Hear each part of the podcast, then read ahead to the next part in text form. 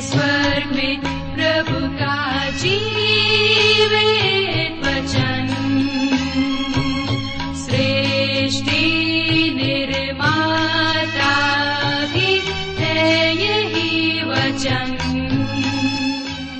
नमस्कार श्रोताओ, बाइबल अध्ययन कार्यक्रम सत्य वचन में आप सभी का हार्दिक अभिनंदन करते हैं। श्रोताओ, जैसा कि आपको मालूम है कि इन दिनों हम पवित्र शास्त्र बाइबल के नए नियम में से फिलिपियो नामक पत्री का विस्तार पूर्वक अध्ययन कर रहे हैं और हमें पूरा विश्वास है कि इस अध्ययन से आपको आध्यात्मिक लाभ मिल रहा है। तो आइए, आज के इस बाइबल अध्ययन में हम सम्मिलित हों। मन की तैयारी के लिए सुनते हैं एक मधुर संगीत रचना। पापों को धो दे कर दे क्षमा। मुझको कर ले कबूल।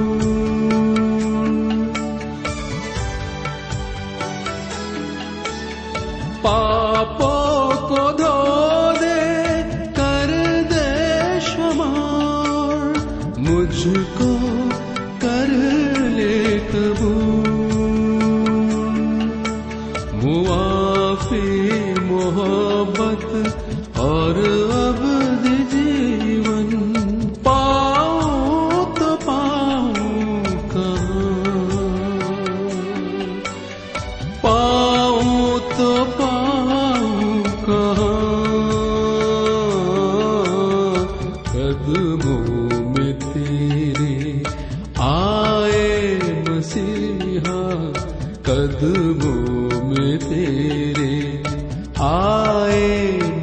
मसीहा मिलता है जीवन जहाँ।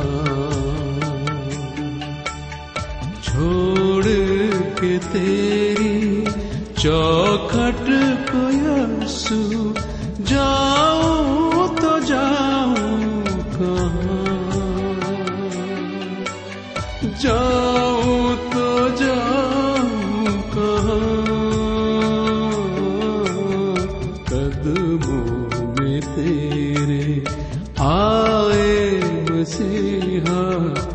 कदमों तेरे। आए मसीहा, मिलता है जीवन जहाँ। हाँ मिलता है जीवन जहाँ। प्रिय मित्र, प्रभु के पवित्र और मधुर नाम में आप सबको मेरा नमस्कार। मैं कुशल पूर्वक हूँ और आशा करता हूँ कि आप सब भी परमेश्वर की निकटता में रहते हुए कुशल पूर्वक हैं और आज फिर से परमेश्वर के वचन में से सीखने के लिए तैयार बैठे हैं। मैं आप सभी श्रोता मित्रों का इस कार्यक्रम में स्वागत करता हूँ। विशेष करके अपने उन सभी नए श्रोताओं का जो पहली बार हमारे इस कार्यक्रम को सुन रहे हैं। मैं आपको बताना चाहता हूँ कि हम इन दिनों बाइबल में से फिलिपियों की पत्री नामक पुस्तक का अध्ययन कर रहे हैं। और इस अध्ययन के द्वारा हमने परमेश्वर की आशीषों को प्राप्त किया है। आज हम अपने अध्ययन में आगे बढ़ेंगे, लेकिन इससे पहले आइए हम सब प्रार्थना करें और परमेश्वर से आज के अध्ययन के लिए सहायता मांगे। हमारे जीवित और सामर्थ्य पिता परमेश्वर, हम आपको धन्यवाद देते हैं आज के सुंदर समय के लिए, जिसे आपने हम सबके जीवन में दिया है, ताकि हम आपके जीवित और सामर्थ्य वचन का अध्ययन कर सकें। पिता परमेश्वर, जब हम आपके वचन में से मनन चिंतन करते हैं, सुनते और सीखते हैं, हमारी प्रार्थना है कि आप हमें से प्रत्येक को अपनी बुद्धि, ज्ञान और समझ प्रदान कीजिए, ताकि हर एक श्रोता भाई बहन अपने जीवन में आपके वचन को ग्रहण कर सके। यदि हमारे भाई बहन किसी प्रकार से निराश हैं, चिंतित हैं, परेशान हैं, बीमारी अवस्था में हैं, नौकरी की तलाश में हैं, अपने पारिवारिक जीवन में बच्चे की आशीष के इंतज़ार में हैं आप उन सब पर कृपा दृष्टि प्रदान कीजिए। आज अपने वचन के द्वारा हर एक से बातचीत कीजिए। धन्यवाद देते हैं हमारी प्रार्थना को सुनने के लिए। विनती अपने उद्धारकर्ता प्रभु यीशु के नाम से मांगते हैं। आमीन। मित्रों, आप मेरे साथ फिलिपियों की पत्री तीन अध्याय उसके नौ पद को पढ़िए। फिलिपियों की पत्री तीन अध्याय उसके नौ पद में लिखा है, और उसमें पाया जाऊँ न कि अपनी उस धार्मिकता के साथ जो व्यवस्था से है, वरन उस धार्मिकता के साथ जो मसीह पर विश्वास करने के कारण है और परमेश्वर की ओर से विश्वास करने पर मिलती है। मुझे एक बार की घटना याद आती है, जिस पुस्तक में लिखा हुआ था कि एक दिन जॉन बनियन खेत से होकर जा रहा था और सोच रहा था कि वह परमेश्वर के समक्ष कैसे खड़ा हो पाएगा। तब यह पद उसके मन में उभरा। वह कहता है कि उसने अकस्मात ही स्वयं को पापी ही नहीं, सिर से पाँव तक पाप में लिपटा हुआ देखा। उसे यह बोध हुआ कि वह कंगाल है और प्रभु यीशु ही सब कुछ है। लिखा है वचन में, न कि अपने उस धार्मिकता के साथ। उसने स्पष्ट किया है कि उसकी वह धार्मिकता व्यवस्था पर आधारित थी। व्यवस्था पालन पर। उदाहरण के लिए, विश्राम का दिन पवित्र रखना। परंतु कुलुसियों की पत्र दो अध्याय के सोलह पद में पौलुस लिखता है कि विश्राम दिवस के विषय कोई किसी का न्याय न करे। मेरे मित्रों, मैं अपने प्रचार कार्य और रेडियो कार्यक्रम के बारे में गर्व कर सकता हूँ, परंतु इनका मेरे उद्धार से कोई संबंध नहीं है। मेरे द्वारा कमाई गई धार्मिकता वैधानिक है और परमेश्वर कहता है यशाया की पुस्तक चौसठ अध्याय उसके छह पद में कि हमारी धार्मिकता मैले चित्रों के समान है।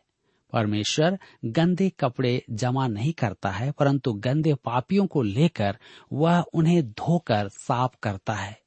पॉलुस ने अपनी धार्मिकता का दावा त्याग दिया था।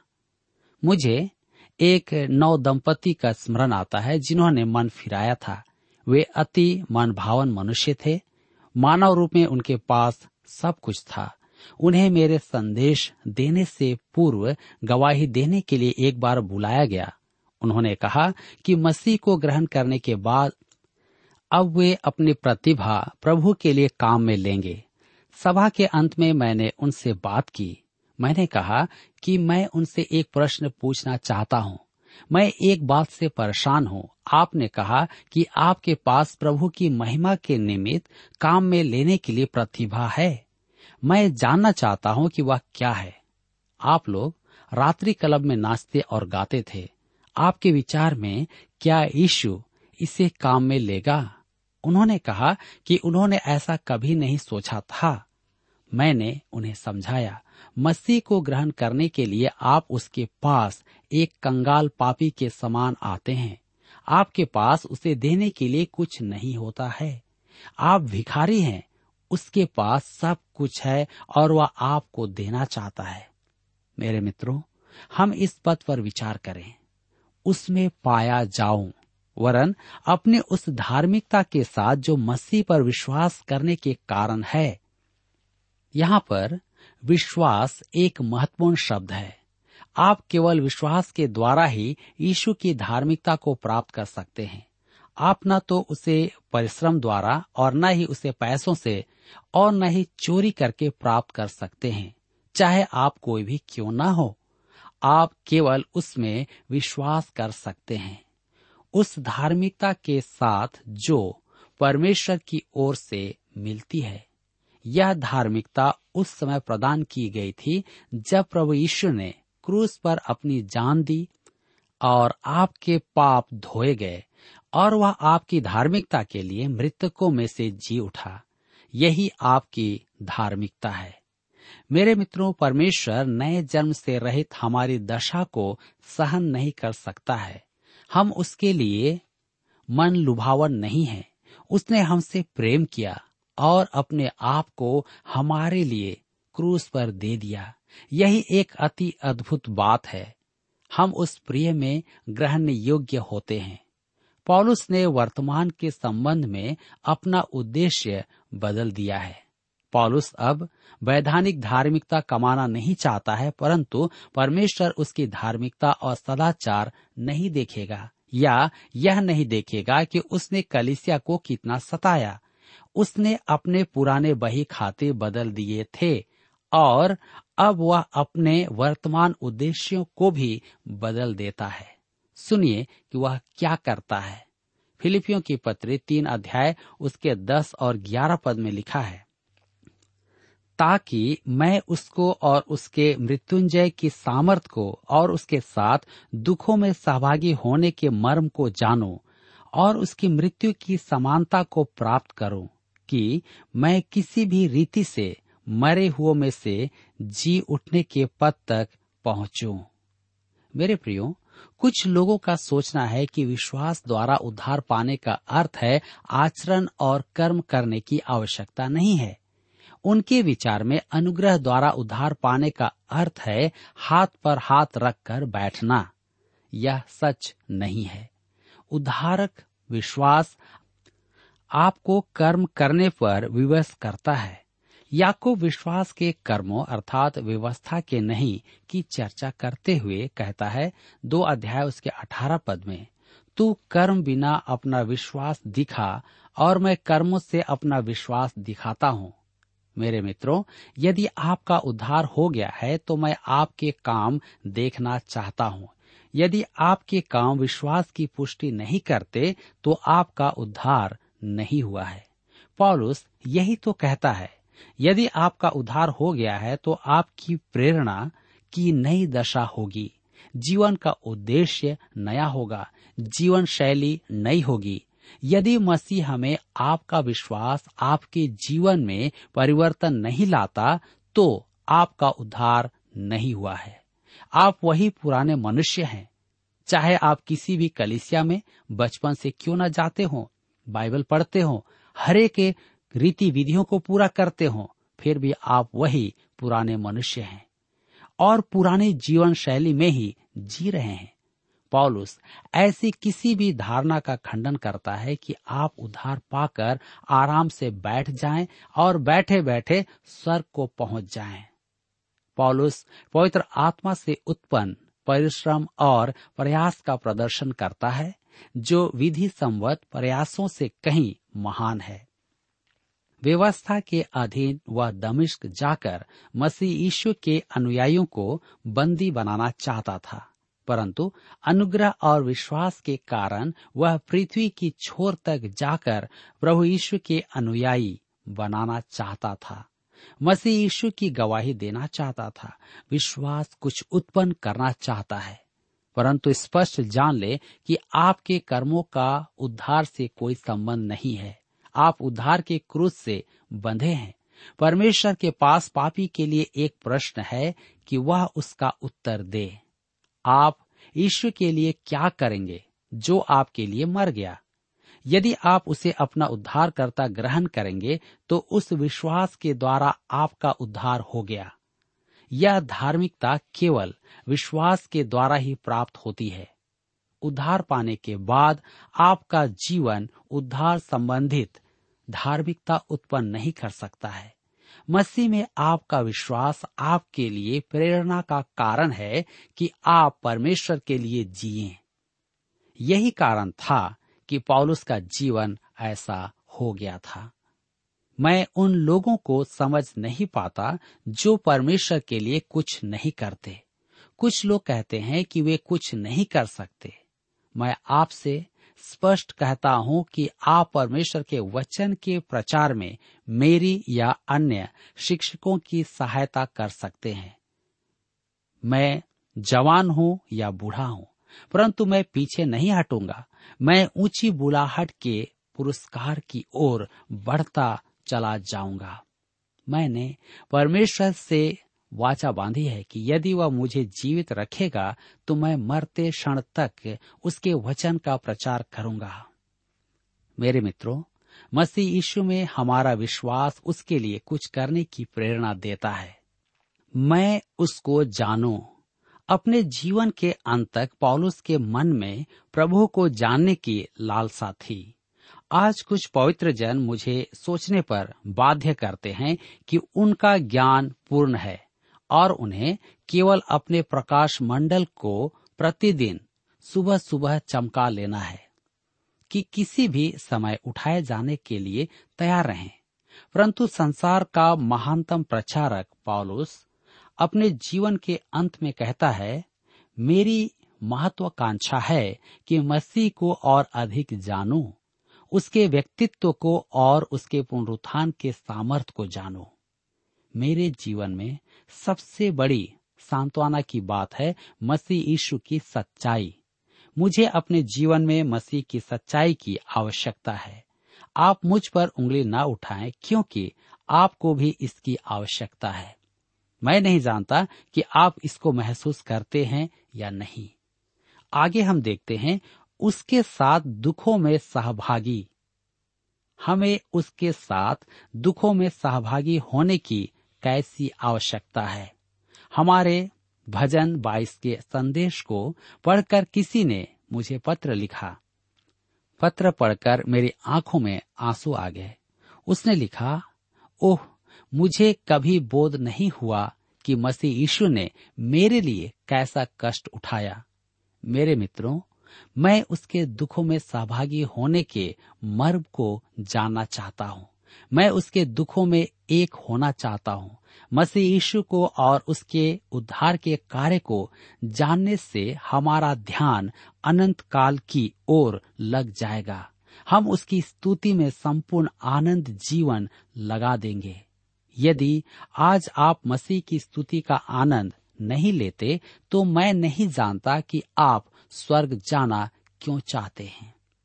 आगे वह कहता है, मैं किसी भी रीति से मरे हुओं में से जी उठने के पद तक पहुंचूं।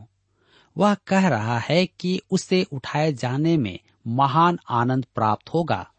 पॉलुस ने इस जीवन में सिद्धता प्राप्त करने की आशा नहीं की थी। अतः वह कलिसिया के उठाए जाने में पूर्ण रूप से सहभागी होने की लालसा में था। जब कोई मुझसे कहता है कि वह कलिसिया के उठाए जाने को नहीं मानता तो मैं प्रभु के साथ उसके संबंध पर संदेह करता हूँ। पॉलुस कहता है कि मेरी मनोकामना, मेरा लक्ष्य यह है, मैं उसे जानू और जानो ही नहीं, मरे हुओं में से जी उठने अर्थात कलिसिया के उठाए जाने में अर्थपूर्ण और आनंददायक भाग ले सकूँ, भाग ले पाऊँ। अन्य सबका पुनरुत्थान सहस्त्र वर्षीय राज्य के अंत में होगा और पुराने नियम में या पुराने नियम के पवित्र जन महाक्लेश के बाद जी उठेंगे। क्या आपने कभी सोचा है कि मसीह का आगमन क्या अर्थ रखता है? अधिकांश विश्वासियों का सोचना है, हमें इस संसार से मुक्ति मिलेगी, परंतु पॉलुस के आनंद का कारण है।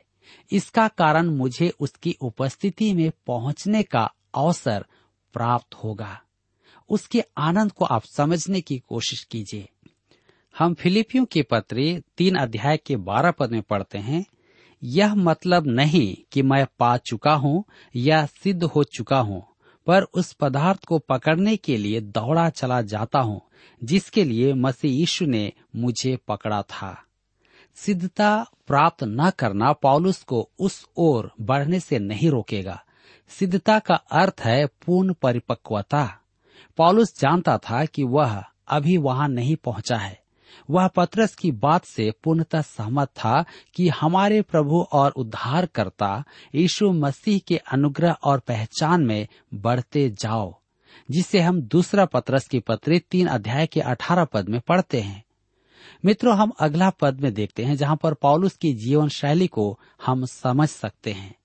फिलिपियों की पत्री तीन अध्याय के तेरह पद में लिखा है, हे भाइयों, मेरी भावना यह नहीं कि मैं पकड़ चुका हूँ, परंतु केवल यह एक काम करता हूँ कि जो बातें पीछे रह गई है, उनको भूलकर आगे की बातों की ओर बढ़ता हुआ जी हाँ वह कहता है, मेरी भावना यह नहीं कि पकड़ चुका हूँ। पॉलुस कहता है कि वह अभी भी दूर है, परंतु आज के पवित्र जन अधिकतर अपने अज्ञान में संतुष्ट हैं। वे सोचते हैं कि उन्हें सब ज्ञान है। वे केवल यह एक काम कर सकते हैं। पॉलुस कहता है कि केवल यह एक काम करता हूँ। सामान्य जीवन में यह इस प्रकार होगा। यदि हम अपना मसीही जीवन वहाँ ले आए जहाँ हमें जीवन निर्वाह करना है, वह वास्तव में जटिलता से रहित जीवन होगा। पॉलुस अपना जीवन तराश कर एक बिंदु पर ले आया था। जी हाँ कहता है, जो बातें पीछे रह गई हैं उनको भूलकर, वह अपने अतीत की सब बातों को भूलकर, अर्थात भूल चूक के साथ छोड़ चुका था कि वह उसके भावी जीवन में बाधक न हो, वह अपना वर्तमान जीवन, भविष्य की आशा में जी रहा था। जब वह उन्नति करेगा और विकास करेगा तो किसी ने, बहुत ही अच्छा कहा है इस विषय पर, आज आने वाला कल है और आपने बीते कल की चिंता की है। मेरे मित्रों, फिलिपियों के पत्र तीन अध्याय के चौदह पद में हम आगे पढ़ते हैं। निशाने की ओर दौड़ा चला जाता हूँ ताकि वह इनाम पाऊँ, जिसके लिए परमेश्वर ने मुझे मसीह यीशु में ऊपर बुलाया है। निशाने की ओर दौड़ा चला जाता हूँ। पॉलुस एक धावक से अपनी तुलना करता है, जो पुरस्कार जीतने का लक्ष्य साधे हुए है। हमें स्मरण रखना है कि पॉलुस ने ओलंपिक खेल देखे थे। उसे खेल देखने का पूरा पूरा अवसर प्राप्त था। इफिसुस में एक बहुत बड़ा स्टेडियम था जिसमें एक लाख दर्शक बैठ सकते थे, जहाँ कभी कभी ओलंपिक खेल खेले जाते थे। पॉलुस तीन वर्ष इफिसुस में था। मैं विश्वास नहीं करूँगा कि उसने ओलंपिक खेल नहीं देखे थे, क्योंकि उसने ओलंपिक के अनेक उदाहरण काम में लिए थे, जिसके लिए परमेश्वर ने मुझे मसीह यीशु में ऊपर बुलाया है। यह पुरस्कार सांसारिक नहीं था। यह पुरस्कार बादलों में उठाया जाना और मसीह की उपस्थिति में होना था। परमेश्वर ने मुझे ऊपर बुलाया। इससे परमेश्वर की ऊँची बुलाहट भी कहते हैं। हम उसकी उपस्थिति में होंगे, हम उसके स्वरूप में होंगे। कुछ बातें पॉलुस भविष्य से संबंधित बातों को करता है। अब हमें एक बात स्पष्ट समझना है। हमें उद्धार के लिए नहीं दौड़ना है। उद्धार पुरस्कार नहीं है। हमारे पास या तो प्रभु यीशु हो या नहीं हो, हम प्रभु यीशु में विश्वास करें या ना करें, उद्धार का एकमात्र उपाय है प्रभु यीशु मसीह में विश्वास करना। जी हाँ चाहे आप कोई भी क्यों ना हो, प्रत्येक जगत का व्यक्ति प्रभु यीशु पर विश्वास करने के द्वारा ही उद्धार को प्राप्त करता है। यह एक वरदान है और उपहार पुरस्कार से भिन्न होता है। हमारे रेडियो कार्यक्रम विभाग के कर्मियों ने मेरे जन्म दिवस पर एक अति प्रिय उपहार दिया। मैंने वह उपहार लेने से इनकार नहीं किया। मैंने उनसे यह नहीं कहा कि मुझे विश्वास नहीं कि आप वास्तव में ऐसा कर रहे हैं। मैंने उस उपहार को स्वीकार करके उन्हें धन्यवाद कहा। मुझे उसे प्राप्त करने के लिए दौड़ जीतने की आवश्यकता नहीं थी। मुझे उसके लिए परिश्रम करने की भी आवश्यकता नहीं थी। वह तो मात्र एक उपहार था। आप अनुग्रह के द्वारा विश्वास से उद्धार पाते हैं। अपने कर्मों से या मेहनत और परिश्रम से नहीं, यह परमेश्वर की ओर से हमारे लिए उपहार है। अन्यथा कोई भी इस पर गर्व कर सकता है। देखिए इफिसियों की पत्री दो अध्याय उसके आठ और नौ पद में। उद्धार दौड़कर जीतने वाला पुरस्कार नहीं है। यह परमेश्वर का उपहार है। इसे हमें स्वीकार करना है। बस इतना ही मुझे और आपको करना है। अनंत जीवन पाने के बाद अब पॉलुस पुरस्कार पाने के लिए दौड़ रहा है। उसके जीवन में मसीह ही सब कुछ है और वह दौड़ रहा है कि मसीह को प्राप्त करे। अब प्रश्न है, कैसे? एक दिन उसकी उपस्थिति में पहुंचकर। उसका मुख्य विचार है, जब मैं उसकी उपस्थिति में पहुंचूं तो लज्जित न हो। यहुना कहता है कि उसकी उपस्थिति में पहुंचकर लज्जित होना अति संभव है। पहला यहुना के पत्र दो अध्याय, उसके अट्ठाईस पद में लिखा है, अतः हे बालकों, उसमें बने रहो कि जब वह प्रकट हो तो हमें याब हो और हम उसके आने पर उसके सामने लज्जित न हो। मेरे मित्रों, आज अनेक विश्वासी मसीह के आगमन की चर्चा करते हैं, परंतु यदि वे जान जाएँ कि उसका आगमन उनके लिए कैसा होगा तो निश्चय ही वे उसके आगमन को स्थगित करना चाहेंगे। यदि आप यह सोचें कि आप अपने लापरवाह मसीह जीवन के उत्तरदायी नहीं होंगे तो यह आपका भ्रम है। आपको एक दिन प्रभु यीशु के न्याय आसन के समक्ष खड़ा होना है कि अपने जीवन का लेखा दें। मेरा सुझाव है कि आप दौड़ लगाना आरंभ कर दें और उसके लिए जिए, अर्थात मसीह के लिए, उस पुरस्कार को पाने के लिए।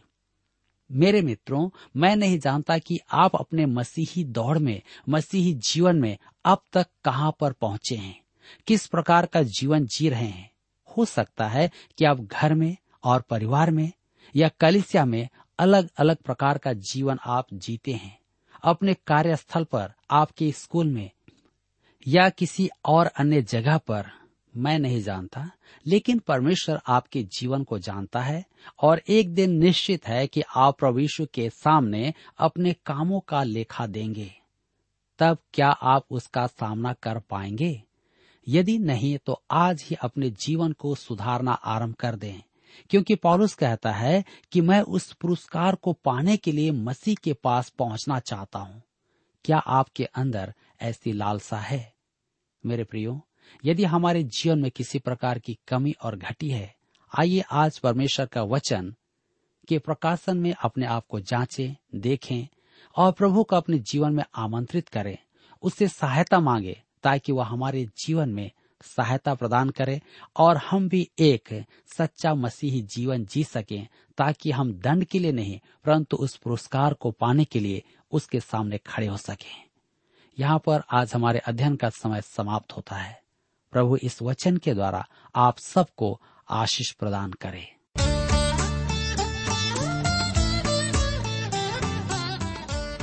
प्रिय श्रोताओ, अभी आप सुन रहे थे बाइबल अध्ययन कार्यक्रम सत्य वचन। हम आशा करते हैं कि आज के इस कार्यक्रम से आपको आत्मिक लाभ मिला होगा।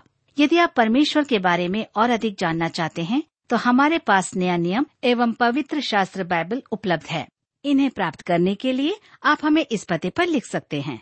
कार्यक्रम सत्य वचन T W R post box number चार तीन एक शून्य, नई दिल्ली, एक एक शून्य शून्य एक नौ।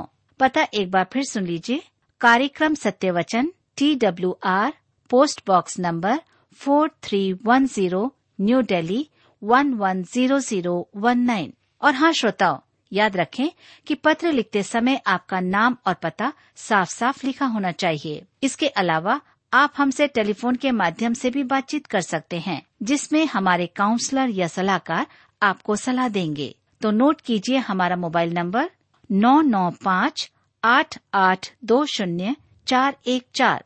याद रखें, double nine five, eight eight two zero four one four. और हमारा दूसरा नंबर है zero nine six, five one four, double three three nine seven. याद रहे, शून्य नौ छ पाँच एक चार, तीन तीन तीन नौ सात। इसके अलावा आप हमसे ईमेल के द्वारा भी संपर्क कर सकते हैं। हमारा ईमेल आईडी है Hindi T T B at T W R dot I N Hindi T T B at T W R dot I N और अब इसी के साथ हमारे कार्यक्रम का समय यहीं पर समाप्त होता है। अगले कार्यक्रम में आपसे फिर मुलाकात होगी। तब तक के लिए हमें आज्ञा दीजिए। नमस्कार।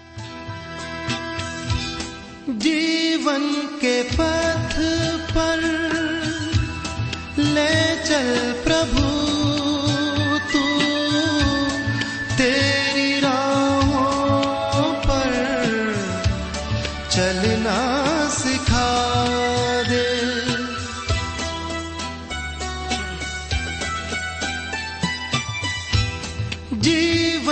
के पथ पर ले चल प्रभु, तू तेरी राहों पर चलना सिखा दे, चलना सिखा दे।